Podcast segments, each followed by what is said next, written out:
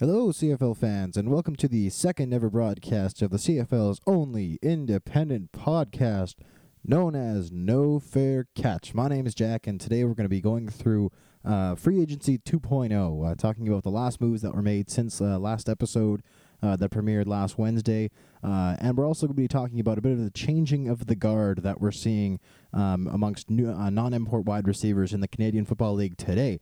But first, some housekeeping things. First of all, I'm very excited to announce that I fixed the, technical technical difficulties that existed in the episode last week. Um, last week we were getting left side audio only. Today the audio is a little bit heavier on the left side, but I'm working out the kinks. Um, but uh, fortunately, we do have uh, both sides audio today, and um, also I've worked out the way that I'm uploading my my um, my podcasts.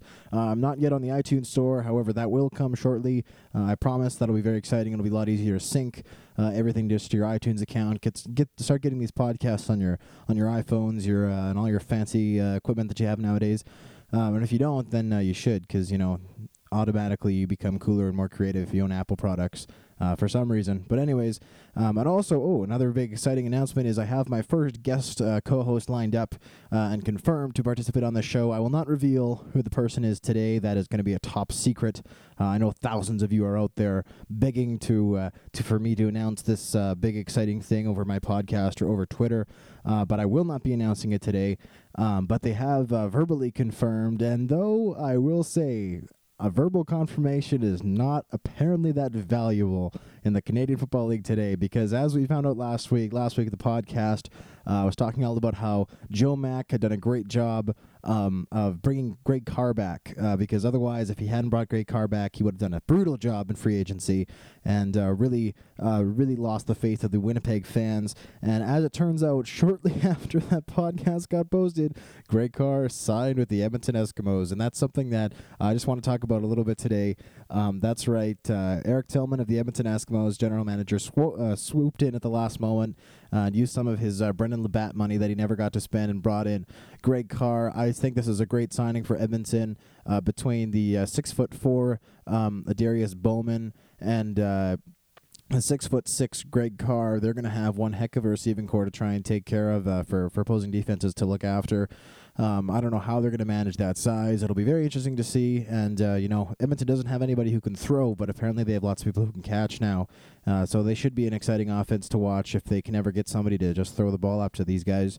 Um, and also, I mean, I, I don't want to rag on Joe Mack anymore today because, quite frankly, I'm confused at whatever he does. And, uh, you know, there's no point in me going into any further detail about, you know, my complaints about his work this offseason. Um, the only question would be, you know, if, uh, you know, Eric Tillman went public, went public and stated that the only uh, incentive that he gra- gave Greg Carr to come to Edmonton rather than Winnipeg was he, he paid him an extra, I think it was, he said it was $13,000 over two years. So, I don't know why Joe Mack wouldn't, you know, shell out sixty five hundred bucks that he has clearly sitting around, you know, given the amount of cap room that the Bombers must have at this point. But apparently Joe Mack was not willing to do that, shell out that extra little money to keep Greg Carr in town. So he's with Edmonton, whatever. Moving on. Uh, enough about that. Um, the big news this week was obviously that Andy Fantuz finally signed. Uh, he signed in Hamilton. Uh, congrats to Arash Madani for breaking the news. Uh, Arash Madani also just recently produced figures over Twitter um, about the money that Fantuz is going to be making. Uh, he's going to be making a base salary of 185000 with the uh, incentives possibly taking up to the 195 mark, which is excellent money. It's very similar to what Brendon LaBatte is getting in Saskatchewan. So it would appear that you know forever now the uh, the, the the established uh, established standard uh, for ridiculously good young Canadians is that they're going to be making just about two hundred thousand um, dollars. I don't expect that number to ever really go up. Uh, you know, the only way that would happen is if the salary cap suddenly uh, increased, and I don't think we'll see that for another several years. Uh, with hopefully the CFL continuing to do to do much better. Um, and you know, I mentioned last week, like maybe we'll see a big salary cap increase in the CFL. And the truth is, you know, I think that's something that's fun to discuss, but I don't think we'll ever see it happen because simply imports are willing to sign in the CFL for you know forty five thousand dollars to start off, and it's been proven that good imports uh, will come up here with the uh, the intention of you know either going to the NFL, uh, a la Solomon Elimimian, a la Emmanuel Arceneaux, all these guys who do that every single year. Uh, or they either you know do the great car thing, they sign for forty five thousand dollars, and then you know move on to the second deal, and that's worth you know one hundred and thirty, which is something I think that's what he's making in Edmonton, uh, roughly. And I simply don't think that the uh, the salaries are going to be increasing anytime soon. Uh, and I and therefore, if, this, if the salary cap is not going to be increasing, then I don't see any young uh, Canadians earning more than two hundred thousand dollars a year, simply because teams can't afford to go any higher than that. But we'll see. I'm going to be doing another podcast uh, within the next month where I'm going to be doing a bit of an editorial on uh, CFL salary management and the way those things are handled. Uh, Dave Naylor and Arash Madani kind of got into a bit of a debate uh, over Twitter this week with uh, Kevin Glenn and a few other CFL players and personalities about why the CFL should uh, announce player salaries. And personally, I'm 100% in agreement with those two guys. I, I give kudos to them for speaking out about it. I think absolutely it's important that people in this league who are fans have access to the books and can see exactly what their teams are doing. Uh, no more, you know, I, the CFL is typical for for you know making backhand deals and having you know uh, you know like this country was founded on uh, on an event called the Night of Long Knives, and I feel like the the CFL is in reflection of you know the way that the that a confederation worked uh, back in 1867 a bit. Sometimes backdoor deals are made. There's lots of tampering and some of that stuff's okay because it makes it more fun for everybody. But at the same time, I think the more that we can make things open in public, the less of that there could possibly be. Um, in, addition, in addition to Fantuz being in Hamilton, and oh, uh, by the way, there will be a future podcast that I want to talk about this mean machine that Bob O'Billovich has been working on building in Hamilton, uh, doing his best to recreate um, the uh, the West All Star teams of the of the late first decade of the 21st century, with Henry Burris, Martel Mallett, and now his his go-to weapon of choice, Andy Fantuz, uh, playing slot back undoubtedly in the starting position. Um, so I will be doing another podcast to address the Hamilton offense and the uh, the mean machine that uh, that O'Billovich is building. I, I have this I have this picture of Bob O'Billovich standing behind or sitting behind this this uh, machine esque, you know, very complicated. Um, a systematic boiler slash electronic gadget and just sitting there like a mad scientist with beakers bubbling around him going whoa as he signs these players it's it's kind of getting out of control in southern ontario uh, but aside from Fantuz, he brought in uh, Greg Peach, good signing, and Tim O'Neill. Um, those two guys will give uh, give Edmonds or sorry, give uh, Hamilton some depth on the offensive line with Tim O'Neill, uh, veteran uh, non-import offensive lineman coming over from Calgary, and Greg Peach will uh, probably be the guy who fills in for uh, uh, the spot that Justin Hickman left when he left for the NFL. Um, Montreal was the other team that had some explosion this week. You know, when I talked about them last week, I had some speculation of a couple people they were going to be bringing in, but they hadn't actually officially signed anybody yet. Um, they ended up bringing in Aaron Hunt, which is a great deal uh, for them. Uh, Montreal's huge changeover in their defensive line this year, releasing veterans Anwar Stewart and Eric Wilson, who have been on the uh, the Montreal defensive line since Stonehenge was built. And uh, Jeff Robertshaw and Jermaine McElveen are not going to be getting new deals from them. They're still free agents looking for work. Uh, so, you know, with this big changeover, it was key for Montreal to bring in a good, uh, especially interior defensive lineman. Uh, people have been talking about how Montreal will be moving to a 3 4 defense this year. Uh, for those of you who don't know, that simply means instead of lining up traditionally with four down linemen and three linebackers, Montreal will be going to a system with three down linemen and four linebackers. This has been a very successful system in the NFL with such defenses as uh, Green Bay, for instance, with uh, Clay Matthews and all the crazy guys that got back there, AJ Hawk and all those great linebackers they have. And this is something that I think the more CFL teams should do personally because there are so many players uh, in the CFL who play linebacker. Uh, you think Chip Cox in Montreal, uh, Clint Kent in Winnipeg, uh, or uh, Tad Kornegay like he was doing a long time with Saskatchewan and then later BC. Uh, there are lots of guys who are who are really defensive backs who played who play linebacker. They're fully capable of covering even fast wide receivers, uh, but they play inside because they're able to cover the run as well. You know, I think it'd be a, great dominant defense in Montreal potentially if they're able to get you know a great guy. Well, they did get a great guy like Aaron Hunt in the middle, and then get some of those really speedy uh, linebackers running around like crazy. And they did add two linebackers as well. Rod Davis coming over from Edmonton, that's a great signing for them, and Mark Restelli also coming over from Edmonton.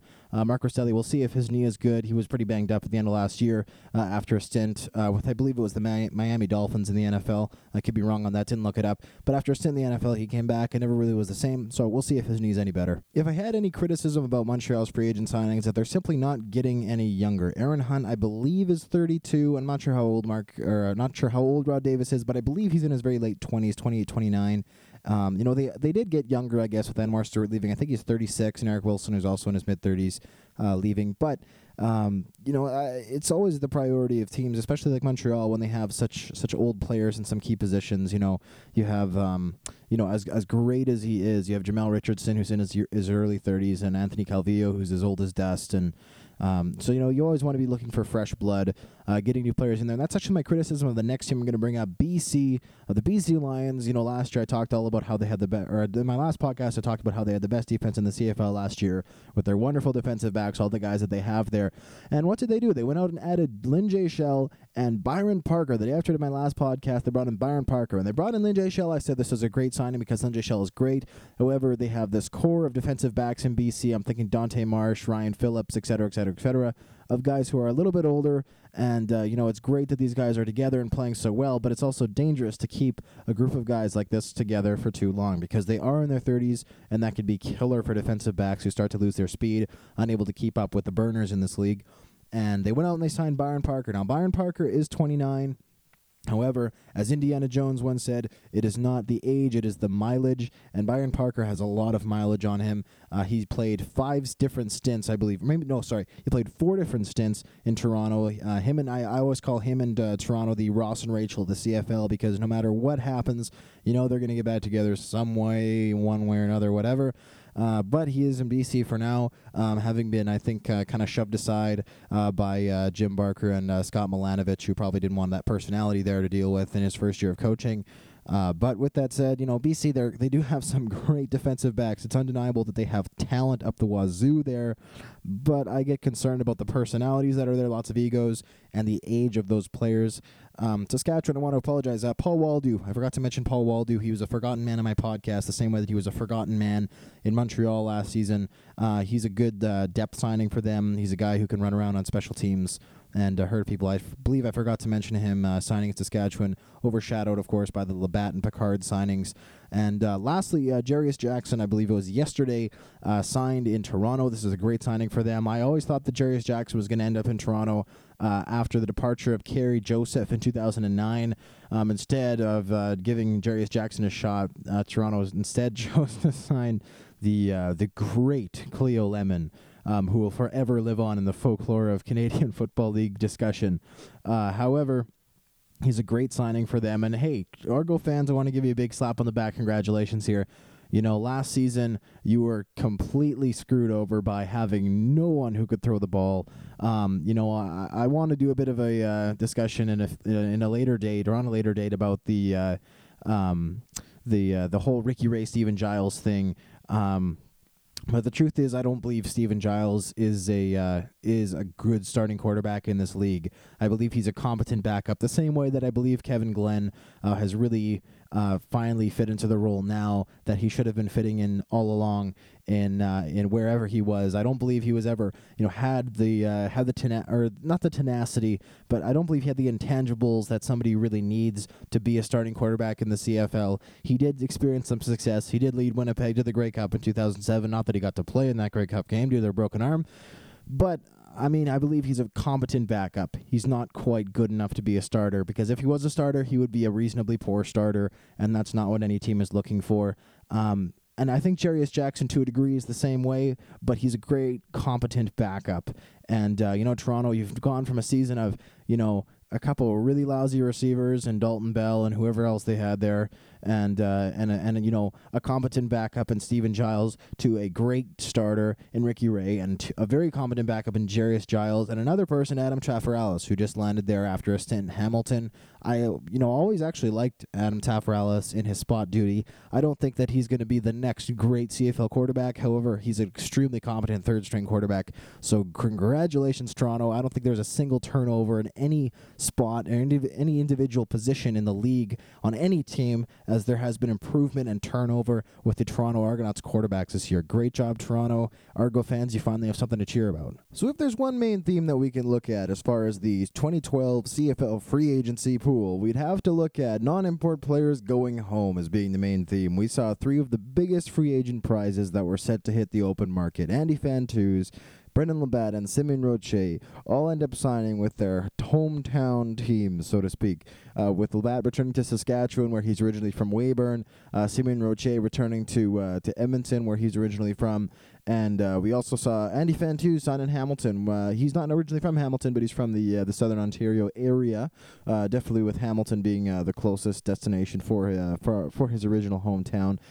so CFL CFL GMs, you may want to in the future when you're going to be drafting players from the CFL draft, you may want to make a point of knowing where they're originally from because apparently, if they're not from your original city and they're from another CFL city, they're just going to want to sign there. The first time that they get an opportunity to hit the free agent market. After all, uh, we saw Fantuz given an, an excellent offer by the Riders. He actually signed with the Ticats for slightly less money than he was offered.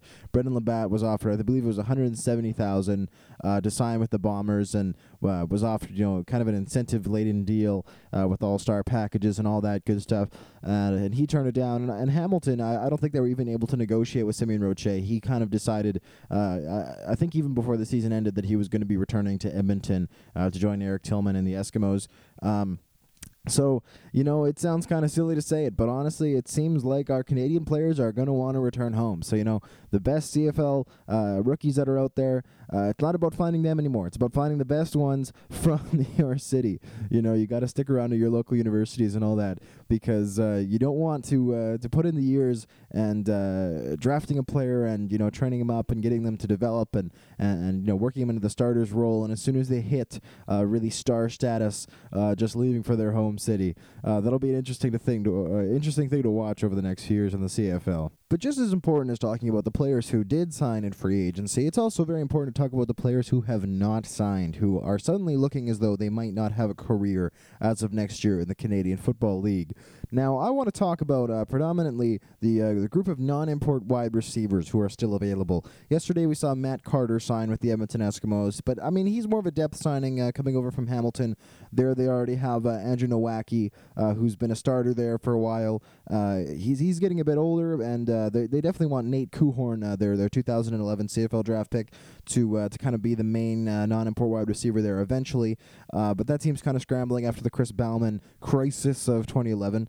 Um, so Matt Carter has been signed uh, as a non-import uh, free agent, but we also have seen um, Aaron Hargreaves, formerly of the Bombers, Danny Desriveaux, formerly of the Montreal Alouettes, R.J. Franklin, formerly of the Calgary Stampeders, Jason Clermont, formerly of the Saskatchewan Roughriders, and Kamau Peterson. Now he's been out of football for a little while, and I believe he's uh, beginning his coaching career, uh, starting with a uh, kind of a youth international tournament that's uh, taking place in Texas this year.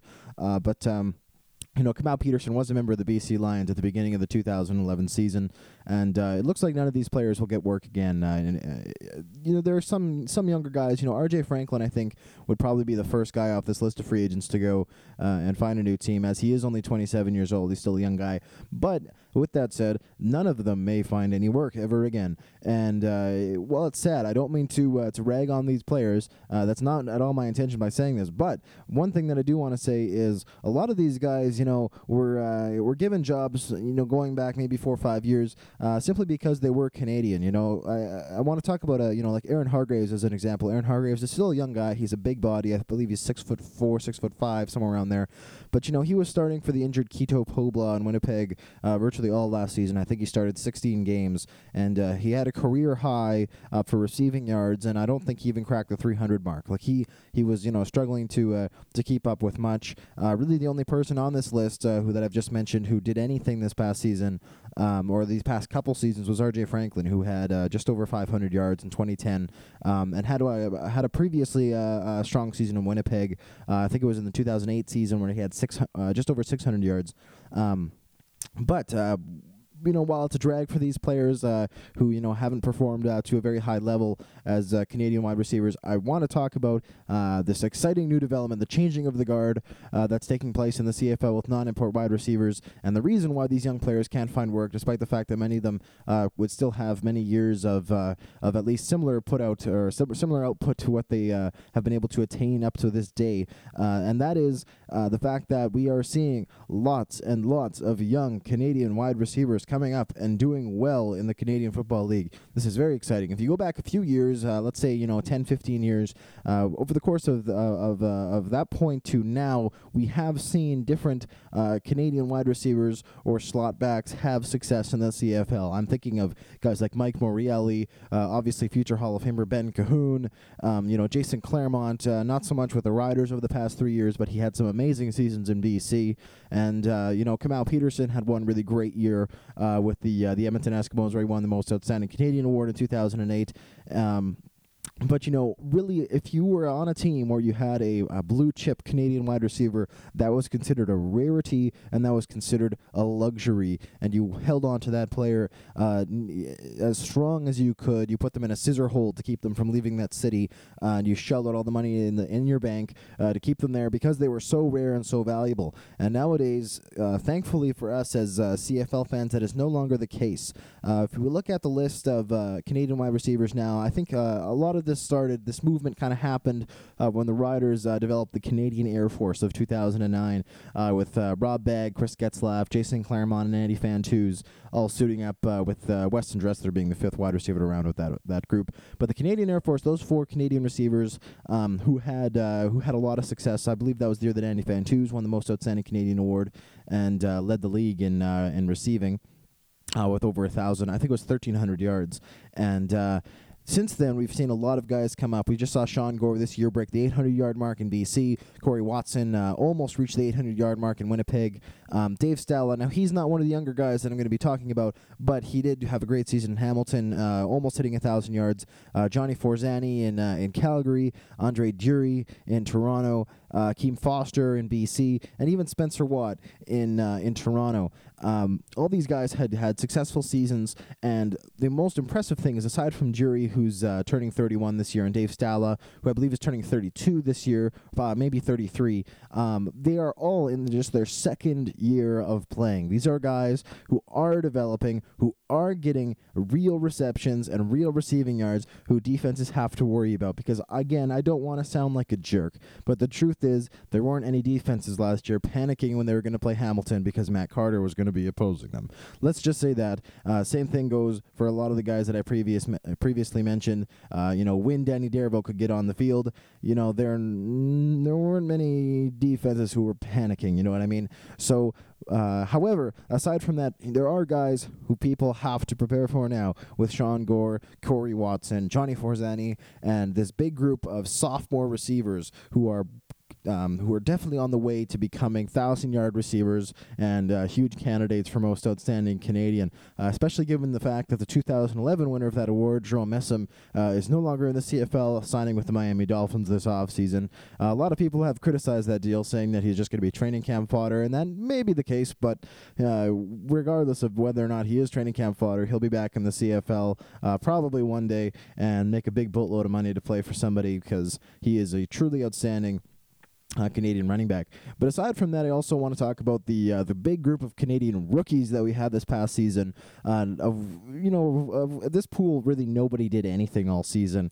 Um, the only person who got a starting role was Quito Pobla in Winnipeg, who was the first selection of the supplemental draft in 2011, and uh, he was really hurt the whole season. He played, uh, he appeared in I think it was two games, like the two that Aaron Hargrave didn't appear in, and uh, he was really invisible in one, and he had I think something like eight catches in the other. Like he was very popular popular uh, target for that day, but he got re injured. Uh, so hopefully, this isn't a case of a guy uh, who can't stay healthy. Uh, hopefully, he because he is Canadian, he can have a lot of success in this league. He looks like a freak of nature when he plays. He's a big body, he's got good hands, it seems. Uh, so hopefully, he will be able to produce this upcoming season. And then there's the other four wide receivers who were taken in the first round of the 2011 CFL draft, those being Anthony Parker, Mike, Marco Iannuzzi, Nathan Coehoorn, and Jade Etienne. And of these, I like the, the the deal that I like the most is Anthony Parker. Parker. Why? Because he's from Calgary. He went to Calgary University, and now he's playing for the Calgary Stampeders. So he's not going to pull a Rottier, Fantuz, or LaBatte like I was talking about earlier. He's going to be wanting to stay in Calgary, hopefully for a long, successful career. So aside from. Uh, aside from all the jokes I've been making, I think it is a sincerely uh, uh, great thing for the CFL that we're seeing all these non-import wide receivers come up and uh, prove that they, uh, the sophomores, anyways, who have proven that they can be uh, successful receivers in this league, and uh, all these rookies who are going to be coming into their sophomore years and hopefully getting starting roles. You know, with the with the absence of R.J. Franklin in Calgary, maybe that's a that's a an open spot for Anthony Parker to take. you know, with, with Aaron Hargrave not looking like he's going to be back in Winnipeg. That maybe that's an opening for Jade Etienne. And we still have to wait and see from Jordan Sisco in Saskatchewan. He's been a rider. Uh, he was a rider for this whole past season. Uh, he spent the whole uh, previous season, I believe it was, with the Indianapolis Colts. Never caught on there, uh, but he's been waiting to get on the field. Uh, he's had some injury problems, so hopefully he'll uh, he'll get into a game eventually and have some success. But the exciting thing for CFL fans is that I believe we're out of the dark ages of CFL wide receivers simply being on the field because they are Canadian, who are unable to contribute uh, really in any serious way. Uh, instead, we are being uh, uh, welcomed into a new era, so to speak, of uh, Canadian wide receivers who do have star status, not just because they're Canadian, but also because they are great receivers. Um, this is a great group of young guys. I haven't really looked at the the 2012 CFL draft board. I, I, I don't believe there are a huge number of wide receivers who are expected to do great things on it, but there are always surprises. After all, a lot of the the stars fr- that come out of the CFL draft aren't drafted. It's super high. Um, but uh, aside from that, I want to uh, thank you so much for listening to this podcast. Uh, I'm always after exci- after doing a podcast excited about the future of the CFL and the uh, the amazing things that we're seeing uh, in this league that is prospering and growing each and every single year. It is truly great times for an even better league, and I want to say thank you so much for tuning into today's podcast. If you want to contact me, my Twitter handle is at Jack No Fair Catch, and if you'd like to send me an email, you know, send something a little more private, or uh, or send any questions my way, um, I'm always looking for uh, for material to talk about and uh, and connect with uh, my listeners. Uh, so if you have any questions uh, that you'd like me to ask or address on my podcast, please direct them to my email address, nofaircatch at gmail.com com. Thank you so much. My name is Jack. This is No Fair Catch, and I will see you next time.